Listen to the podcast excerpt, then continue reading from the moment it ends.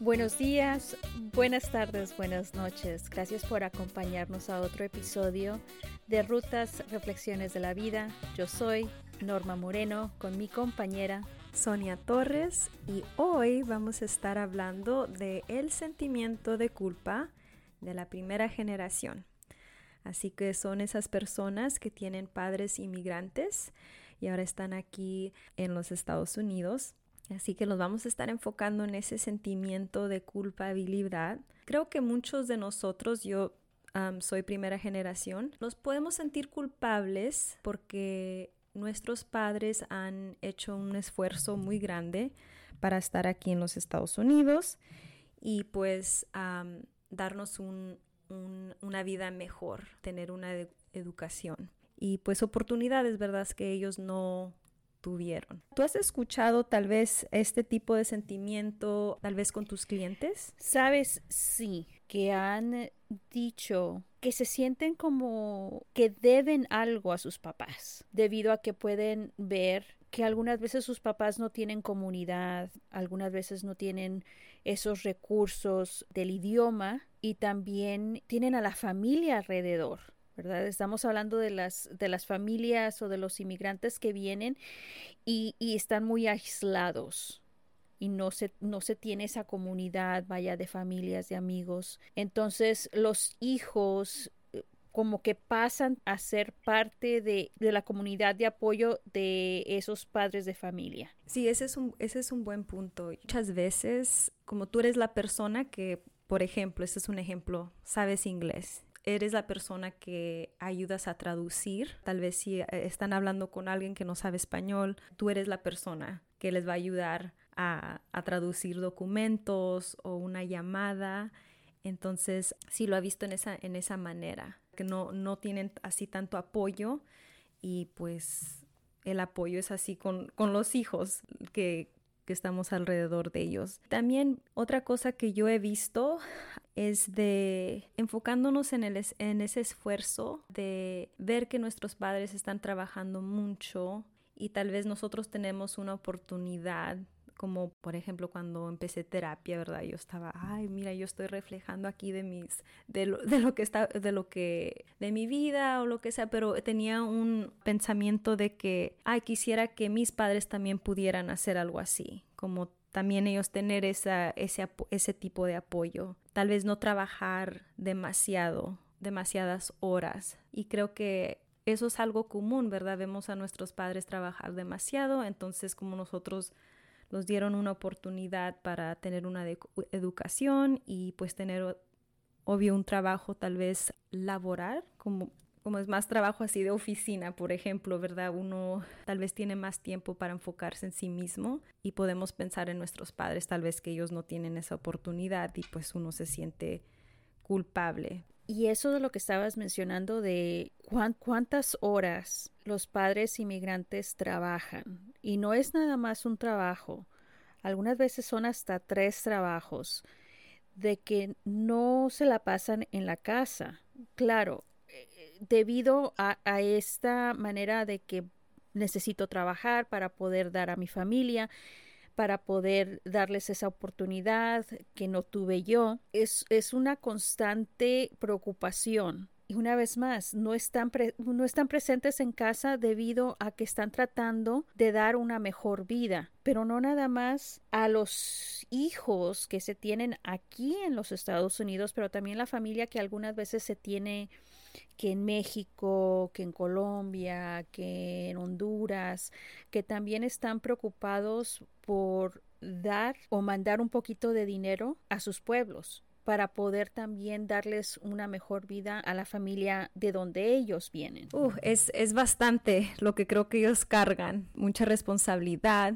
Y por eso creo que uno como hijo ve todo, todo ese trabajo, todo este sacrificio y uno se siente, ok, pues mi trabajo es ir a la escuela, sacar mi, mi título y creo que, no sé si has, has escuchado de esto, pero uno se puede sentir como que estás batallando en la escuela, por ejemplo, ¿verdad? No vas a pasar una clase como es común, ¿verdad? De sentirte como, ay, mejor no, ¿cómo le voy a mencionar esto a mis padres? Tal vez que estoy fallando, ese, ese sentimiento que les estoy fallando, todo este sacrificio que ellos están haciendo y yo acá no, no puedo pasar mi clase, tal vez me quiero cambiar de carrera, o sea, todo eso creo que a veces uno lo puede ocultar. No es miedo, sino como no quieres decepcionar a tus padres, como tú les quieres enseñar, o mira, todo esto lo que tú estás haciendo es para algo, yo aquí estoy triunfando, voy a sacar este título y si uno no lo puede hacer o no lo hace, tal vez se siente como que estás, les estás fallando. Y creo que eso causa mucho daño a uno mismo. Entonces quisiera hablar un poquito más de eso, de esa vergüenza, shame, ¿verdad? Esa, creo que eso cuando uno siente vergüenza de que, ah, mira, no, no me está saliendo bien es, este plan que yo le dije a mis padres que voy a hacer, uno lo oculta y te quedas solo con lo que tú estás batallando y creo que eso puede hacer mucho daño. Sí, realmente e, es, es mucha ansiedad debido a que pues es el estrés de lo que se está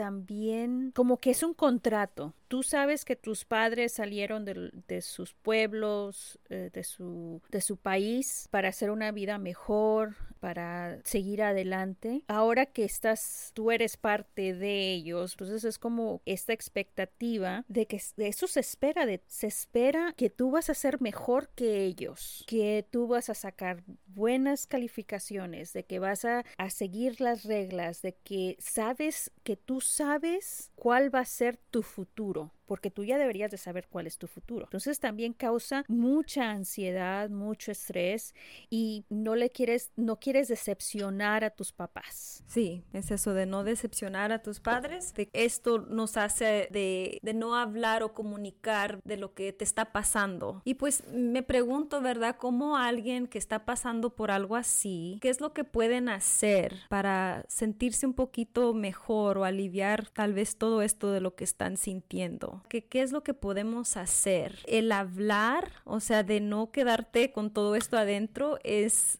sumamente importante. Lo que estoy escuchando, más que nada, es encontrar esos recursos en tu comunidad, en tu escuela, en tu iglesia, ojalá y con amistades que te den ese apoyo para que no nada más esa ansiedad se quede en tu cuerpo, en tu mente pues porque también eso interrumpe cómo vas a absorber la nueva información que estás viendo todos los días en la escuela. Si estás sumamente ansioso o estresado, sabemos que nuestro cerebro no está preparado para absorber nueva información y lo más posible es de que las materias que te tienen un poquito preocupada pues se van a seguir siendo malas porque pues estás preocupado, no puedes poner atención y es algo normal que esté sucediendo eso porque entre más queremos de que necesito poner atención y no me puedo no vamos a poder poner atención porque no estamos relajados, porque nada más estamos estancados en esa preocupación o ese estrés, esa ansiedad. Entonces, ¿cómo desahogarte? Como tú trabajas en la escuela con los, con los niños y adolescentes, pues que tomen